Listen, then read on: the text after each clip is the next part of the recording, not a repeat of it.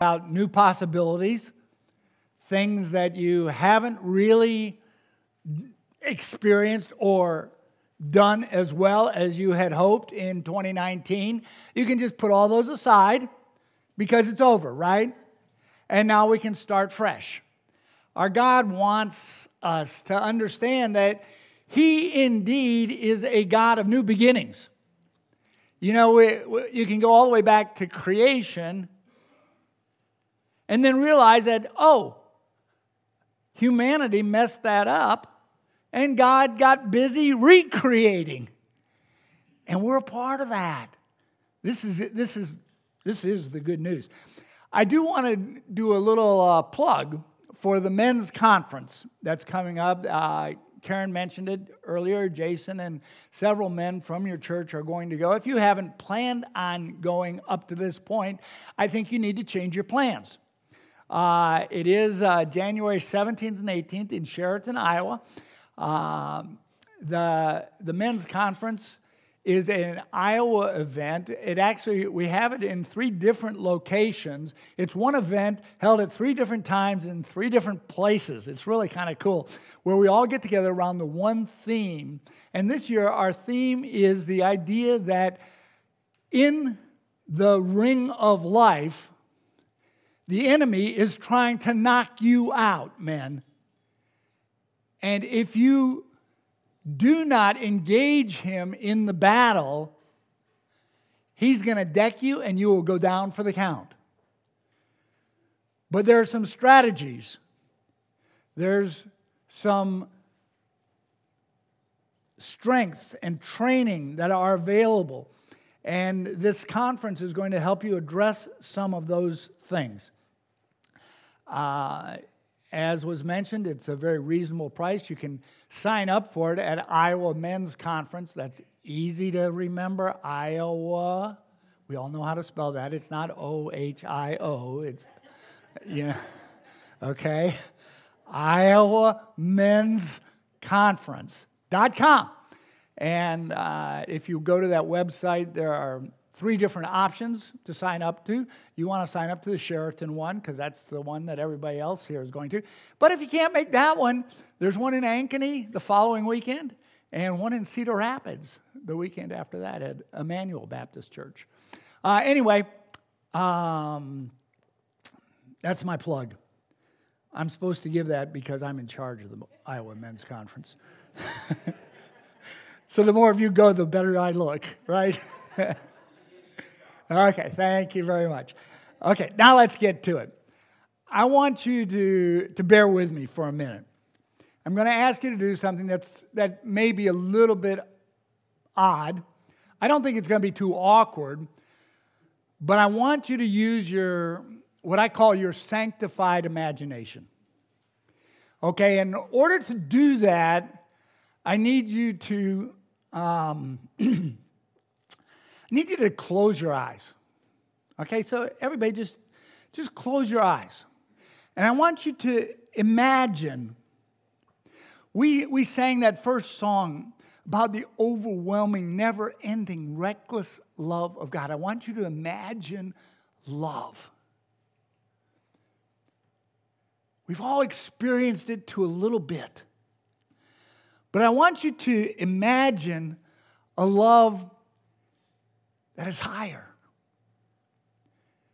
and greater and deeper, more far reaching. A love that, that cannot be described.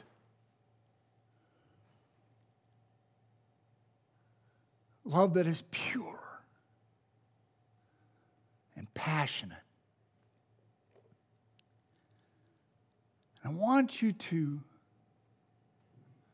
see in that love a glimpse of the God who loves you. And as you're there, at the farthest reaches of your imagination, I want you to understand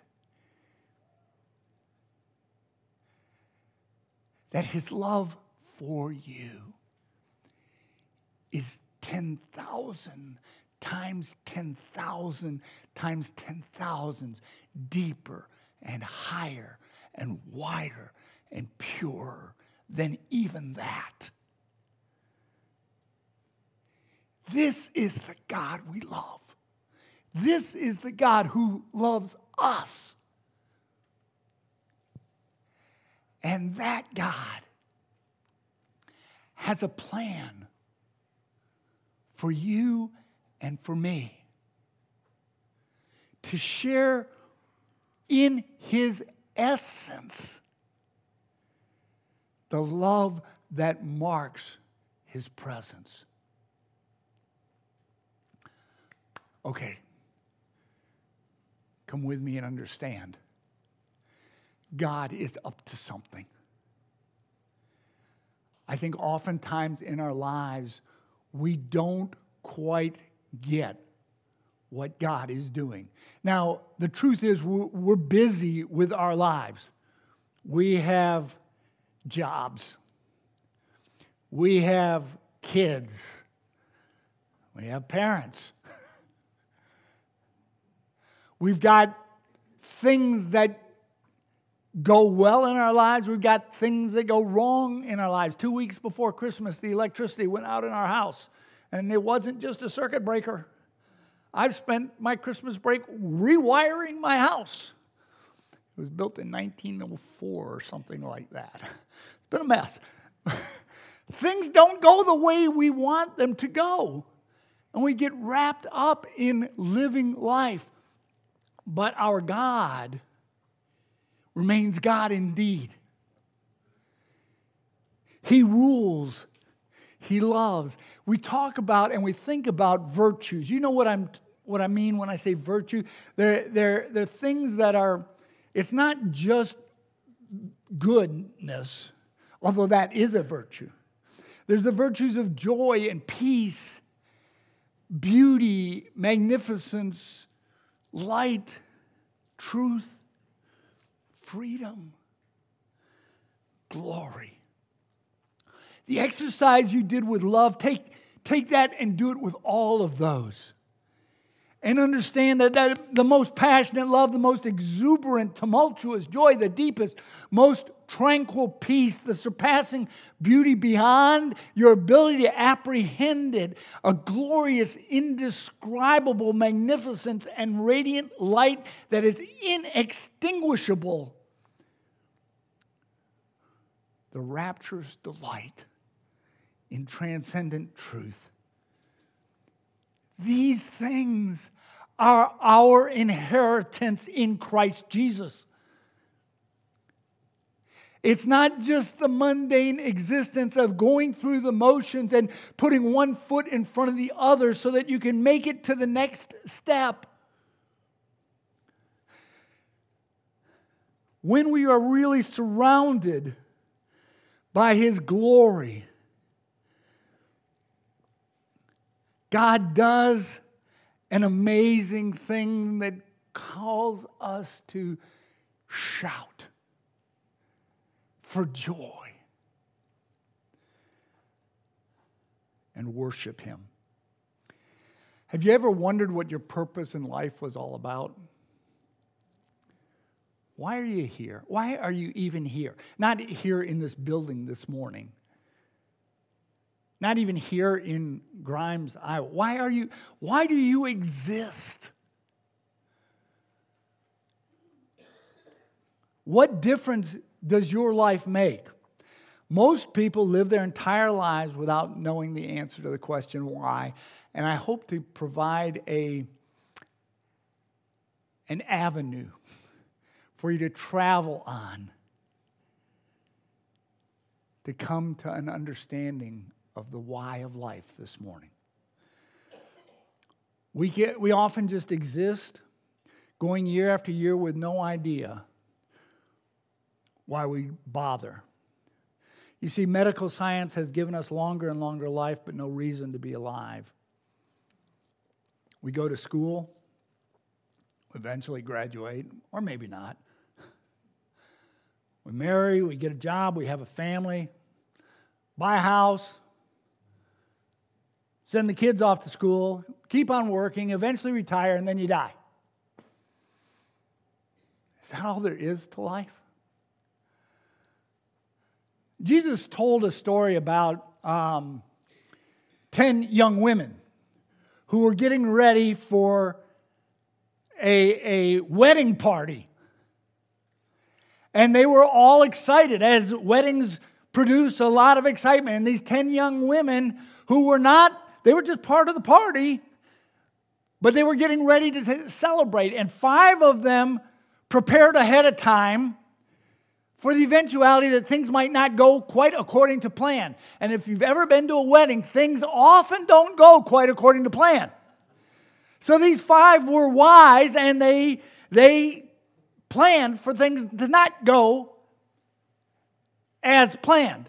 The other five were known as the foolish ones who just kind of, la, la, la, la, la, you know, they just showed up and expecting everything to be done for them. Well, as was eventually inevitable, things didn't go as planned. The bridegroom was late. When has that ever happened? Uh, you know, and um, these 10 young women all kind of fell asleep. About midnight, uh, the shout came up He's coming, he's coming. And the five wise women had, had oil for their lamps, and they lit their lamps. The other five were like, uh, Give us some of the oil so we can have our lamps too. And they said, uh, No, you know, we planned ahead of time, and we need the oil for ourselves. And they went away, they went away to the village to buy some more oil. Can you imagine the oil merchant at midnight or one o'clock in the morning going, What are you doing? Go away. Give us some oil, they begged. Anyway, they got their oil, they came back. And when they got back, the whole wedding party was already inside the great celebration place. The doors were locked. And they were refused admittance.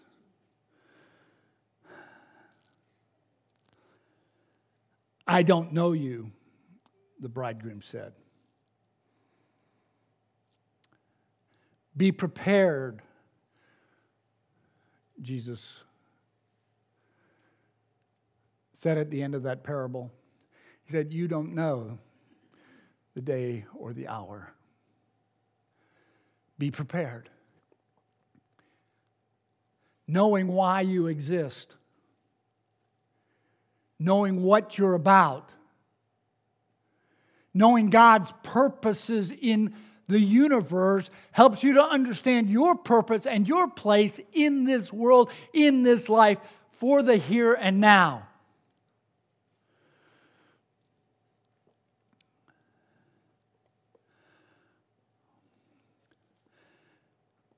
You're starting a new year. And churches very typically start a lot of new programs and activities at the start of a new year, and that's good and right. But it's only good and right as the church as a whole participates in those things. Why does the church do what it, what it does? Why does it have meetings and Bible studies? Why do we have these programs and budgets and projects and ministries and missions? Why do we do all these things? The point of our existence and I'm going to say it in broad terms, and I'm sure you all will agree with me, is that we glorify God, right? Now, what does that mean and how does it look? I want to say that if we don't recognize the need for our purpose and develop a God centered perspective, we will fail to glorify God. No matter how busy we are, no matter how many activities we are engaged in, no matter the good that we seek to accomplish. Our problem is that we don't know the, the ways in which parts of our lives are integrated into the whole. And so I want to turn to Romans chapter 11. And that's actually our text for this morning. It's just four short verses. Where Paul breaks into a hymn of praise. It's at the end of a section where Paul has just been laying out the advantages of the gospel for the Gentiles and the reality that the people of God is transitioning in his time from the nation of Israel to the church of Jesus Christ. And he says these two and how they relate to each other is a mystery that we're not going to resolve this morning, but it's all part of God's grand plan. In fact, in verse 32, he says, God has actually imprisoned Israel in disobedience so that he may have mercy on all of us. And then this praise, where we sing hallelujah, where we sing at the top of our voices, hallelujah, praise God. Praise God. Oh, the depth of the riches and wisdom and knowledge of God. How unsearchable are his judgments and how inscrutable his ways.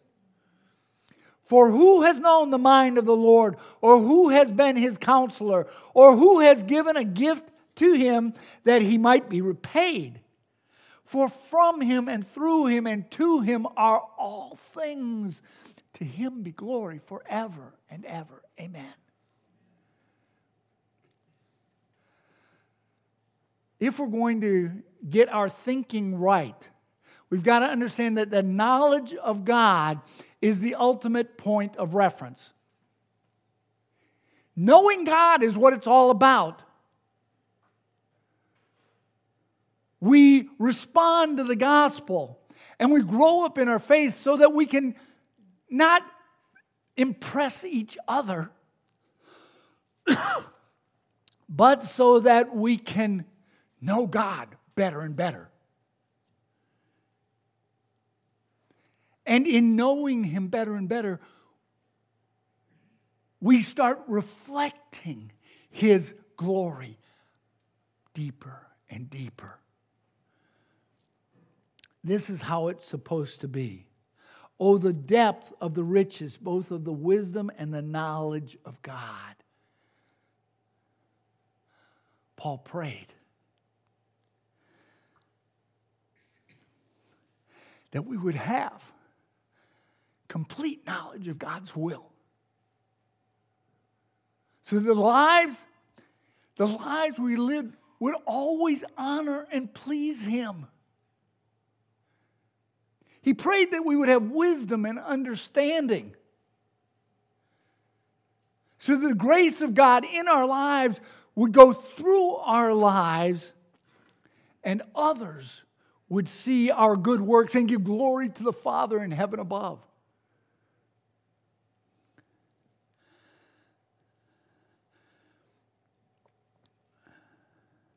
But sin blinded humanity has always made itself central. We worry far too much, men and women, about how everything affects me.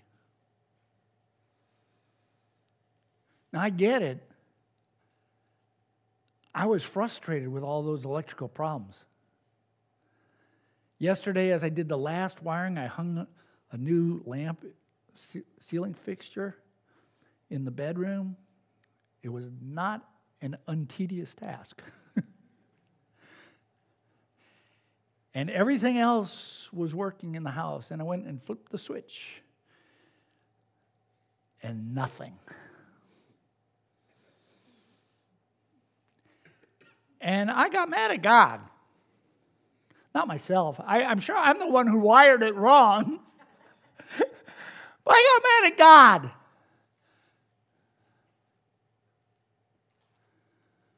Because it was about me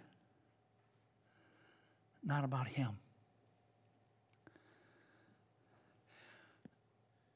When we are man centered or woman centered, we twist the truth in such a way that we end up thinking and acting and believing and speaking as if God works for us. I actually said something or muttered under my breath. Couldn't you at least help me? as if God's my errand boy. You know, hand me the pair of pliers. Can you give me the Phillips head screwdriver? Being man centered twists things all around, and we think and act as if I'm the reason that God exists. But if we're going to live in 2020 the way God wants us to live, we need to understand that we exist for Him in all aspects of every moment of our lives. That's what it means to grow into the full maturity that we've been called to, a life worthy of the calling that we've received. God has given us this kind of life. The hour is now upon us. Men and women, his body, the church. Oh, we're entering into an age in our country where if the church does not stand up, and stand out for things of eternity that are grander than any we have ever imagined, we're going to be steamrolled. We've got to be a different kind of people. And if we grow to maturity, if we grow in this God centeredness, we will begin seeing how God Himself is bigger than our culture, bigger than our society, bigger than anything we could possibly imagined.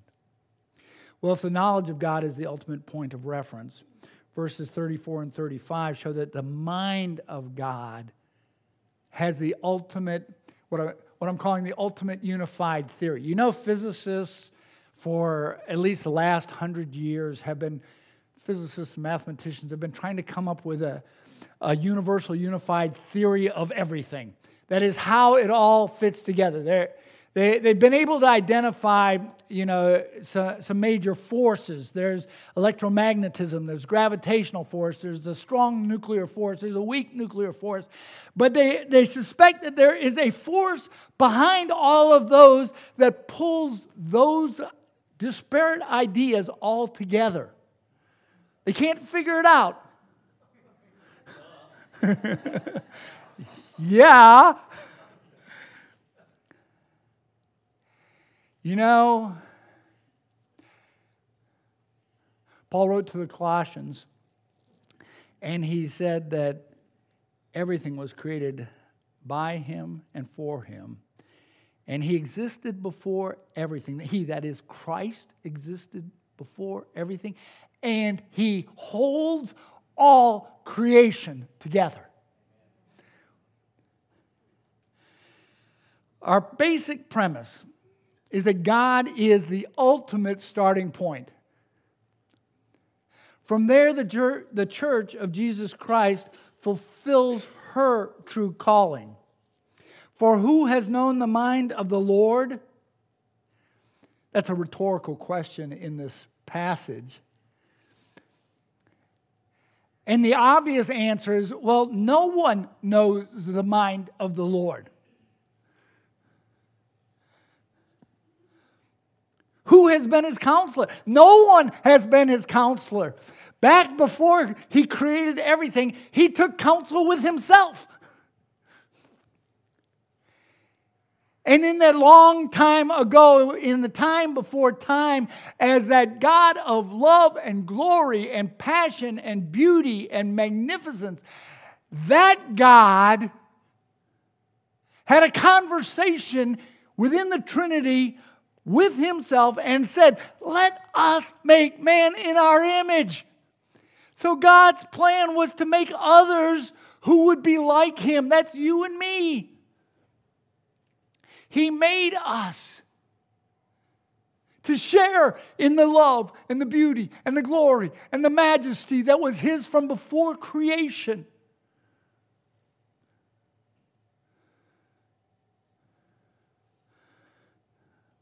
But we, deciding to go our own way and do our own thing,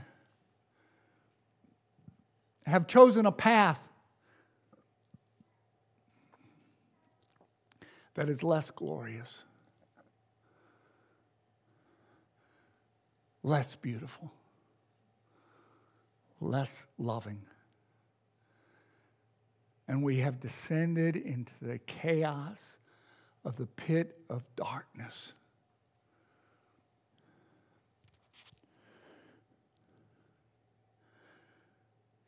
But Christ has rescued us from the kingdom of darkness, and He's brought us into the eternal light of His glory. So, God is the ultimate starting point, and the church of Jesus fulfills her true, calling when she acts from that point. Now, Christianity has gotten off balance, and I, w- I dare say every church throughout history has gotten off balance in some regards. Sometimes the church sees the great needs of humanity and tries to figure out what the church needs to do for that. What can we do? What can be done by men to fix that problem? And that's a legitimate thing. You know, we do give charitably, we go on mission, we, we participate in the community that we are a part of. But the solution is not figuring out what must be done by men. At other times and in other places, the church understands and appreciates and celebrates what God has done for humanity. And that's a good thing. We need to understand that God has rescued us. He's made us to be a part of something that is beyond our imagining.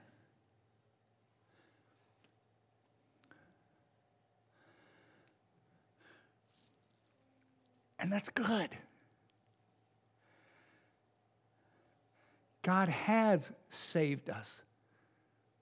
But is that the end of the story? Is that his ultimate intention, just to rescue us? Or does he plan for us to do something, to be something with him and for him? Another emphasis that the church gets tied up in and distracted by is, is figuring out what God must do in man. Sometimes that's referred to as the holiness movement. And we, we get all wrapped up in becoming more holy. But each agenda promotes and fights battles with the other when the real issue is, miss, is missed. God's point of view is the key. It's not about, it's not what can be done by man or it should be done for man or even what God must do in man. It's what God is doing with himself. And how do we relate to that? For who has known the mind of the Lord or who has been his counselor or who has given him a gift that he might be repaid? There is nothing and no one that exists independent of him. And God brings out of chaos order. He brings out of diversity unity. But when we see ourselves as primary, we have the wrong center of gravity and we're going to be out of balance. Humanity is not central, God is central. I mentioned the Trinity. And I could go on and on about the Trinity uh, ad nauseum because it's one of the most beautiful doctrines, one of the most beautiful, magnificent truths that has ever been revealed by God to humanity. That there is the Father and the Son and the Holy Spirit in complete harmony, unified, yet individually personal. And in creation, God as Father foresaw the day when there'd be a vast family of children who are like Him in beauty, in holiness, in majesty, in glory.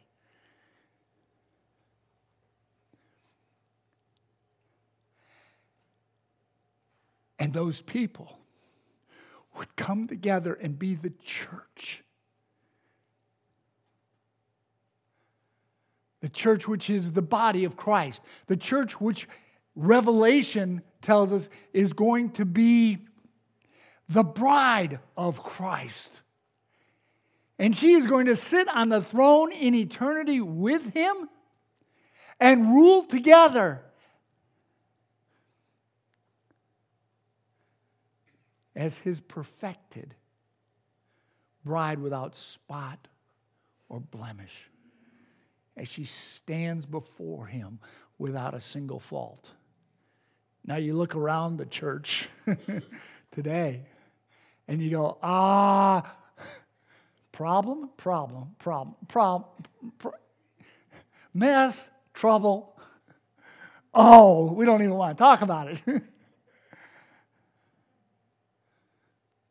But God is doing this incredible thing. I refer you to the story of Hosea. Just recount that, reread it, and see what God does to make a beautiful bride, resplendent in glory, out of this mess that we call the church.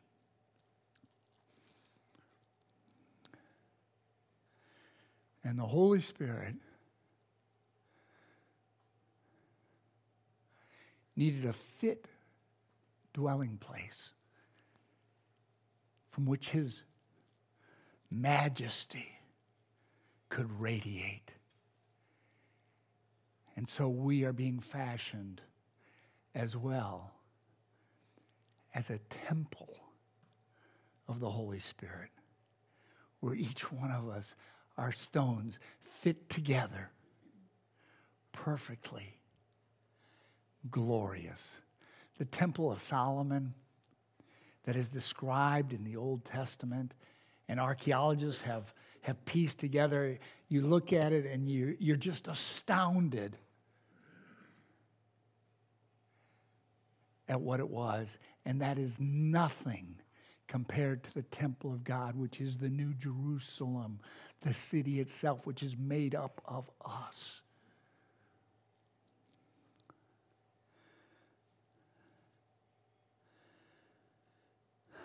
We've got to get this right. Because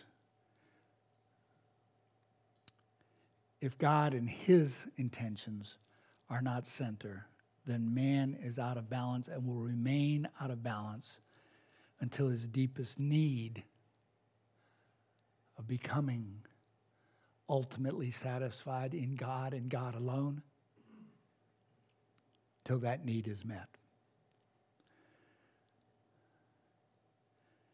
And so, God's glory, this is the last thing I really want to hit on. God's glory is the ultimate point of coordination verse 36. Sin leads us to be man centered. Sin, in, by definition, is a man centered point of view. God offered Adam and Eve in the garden everything they could want. He said, except for this one tree, this tree that's called the knowledge of good and evil, don't eat from its fruit. Ultimately, what God was saying is, I will tell you, I will reveal to you what is right and wrong. As you get to know me, you will know good from evil. You don't need to experience it yourself. In fact, I don't want you to experience it because it will destroy you. So avoid that. And what have we done? It took her 30 seconds to pick the fruit from the tree of the knowledge of good and evil because she wanted to experience it herself. She wanted to be as God. And she gave it to her husband, and he did too. And we still, in our age, exalt experience above everything else. Well, my experience has been, and that as if that's a qualification for reality and truth. I want to say to you this morning on this day as we start 2020, that's a bad reference point for reality and truth, is your experience. God tells you what is good and right and true and noble. God's word gives us everything we need for life and godliness. Your experience will lead you to damnation. Do not give in to it. And the lie that says, oh, I've just got to, I, I, I've got to know it for myself if I'm going to be true to myself. Ultimate satisfaction, glory, and honor belong to God, for from Him and through Him and to Him are all things. To Him be glory forever. Amen. When your vision is bounded by time, that is, when it's wrapped up in this moment, when all we can see is the troubles immediately before us, we cannot see the kingdom of God. But Christ came to clear away all that fog. We will see his glory as the reason we were created when we see him as the ultimate point of coordination. the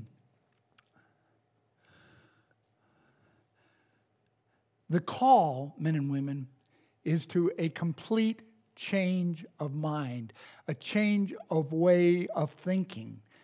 This is what the word Paul used was metanoia. Completely transferring. It's not how we think. We think wrongly because of sin. We're not able to reason our way to truth.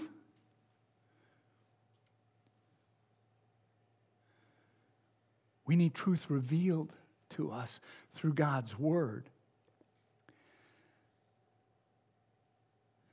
When we have our minds changed, our hearts and our emotions, our will, our choices will be changed as well. That's why we encourage you. I, I hope many of you have made a commitment to uh, read through the Bible again this year. I hope even more that you follow through on that commitment. You realize a commitment's only as good as the follow through, otherwise, it's just wasted energy. Um, there are all kinds of good plans out there. Uh, I find one of the best things is to get a group of friends and commit together to do it and to talk about it regularly. One of the best way, groups I ever was a part of was uh, exactly that, where we read a big chunk of scripture every week. And every week we got together and talked about it. And we found that uh, we understood the Bible a whole lot more. We understood God more. We got to know God better and better. So let me encourage that. That's a freebie on the side commercial message. Um, I want to tell you that repentance from sin is a, is a good thing. Salvation is a good thing, but it cannot stop short of ultimate transformation. Living completely for all that God ultimately intends is his purpose for you. We don't live in a purposeless universe. I hope you understand that. If you're old enough, you may remember a rock singer named Kurt Cobain. Uh, I doubt the younger generation knows him. He died probably over 20 years ago. Um, but Kurt Cobain was a founder and the lead singer of the rock group called Nirvana, uh, fairly well known at the time. His death was a suicide. He took a shotgun, pointed it at his head, and he killed himself. And you think, this is a guy at the height of popularity. He's got everything he could possibly want in this world. It makes no sense. Why would he kill himself? Well, unfortunately, it does make sense when you understand how he thought. You see, he was, he was a self described nihilist. That is, someone who believes that life is meaningless, that there is no purpose. And once you take God out of the equation, life quickly descends into meaninglessness and purposelessness unless you just manufacture some sort of fake thing that you put your confidence in. Well, I say my life is meaningful because of my family. Well, that's great, but you know, two to three generations from now, your family won't remember you. I don't even know my grandfather's real name, his first name. He's just grandpa. I'm sure he had one.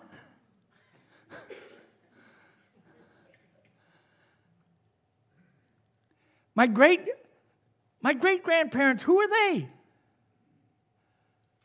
I don't know. So, is there meaning and purpose in that? No, not ultimately. It may be good. and don't hear me say that you shouldn't love your family. Do. but get it in the proper order. Cobain believed that when he rejected all religious and moral principles, believing that there was no God, that there was no meaning or purpose in life. If you actually listened to his music, you would see that that came out clearly in the songs he wrote. His wife at the time was a woman named Courtney Love. She was a founding member of a band called Hole, H O L E. And for the longest time, that confused me. You know, I didn't know what, where, did where does that name come from? And then I understood that it was, uh, she had, she was a bit of a philosopher as well, still is. And it is a quote from Euripides where he said, a Greek, ancient Greek philosopher, uh, he says, There's a hole that pierces my soul. St. Augustine described that hole as being a God sized vacuum that only He can fill. Your soul does have a hole in it. And until you are encountered by Christ and He fills that hole, you will always be scrambling in this world trying to stuff that with meaning and purpose. Paul sums up the scope of all of things. He said, everything is from God the things you see and the things you can't see. Even the thrones and kingdoms and rulers and authorities in the unseen realm were created by Him. All things are through Him as well. They exist. He, as I said earlier, He holds it all together. Were God for a moment to cease thinking about you, you would cease to exist.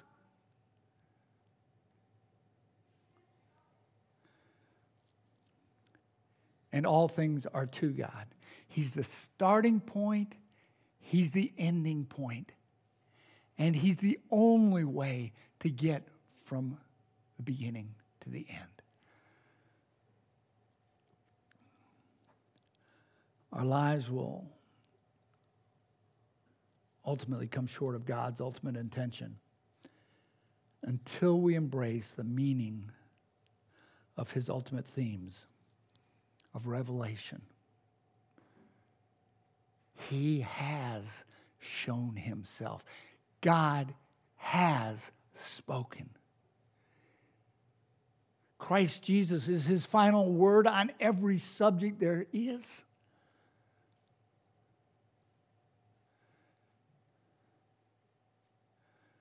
reconciliation. Revelation and reconciliation. We, we went our own way, we did our own thing, but God has made a way for us to be brought back into the family that He envisioned for us from the very beginning. and finally, realization God is the center. I am not. God is God. I am not. And so every moment of my life, I want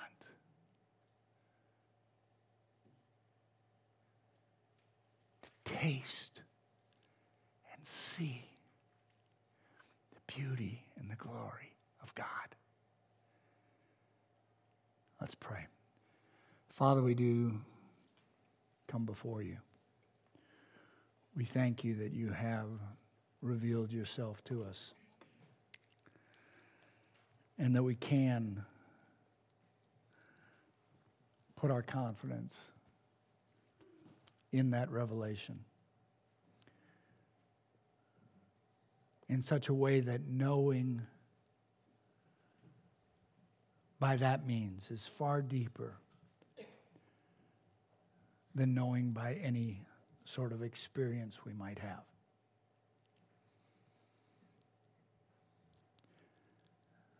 And God, we want to take a moment and thank you for making a way for us to return to you, even though we turned our backs on you, even though we were your enemies separated from you by our evil thoughts and actions. Yet now you've reconciled us to yourself through the blood of Christ upon the cross.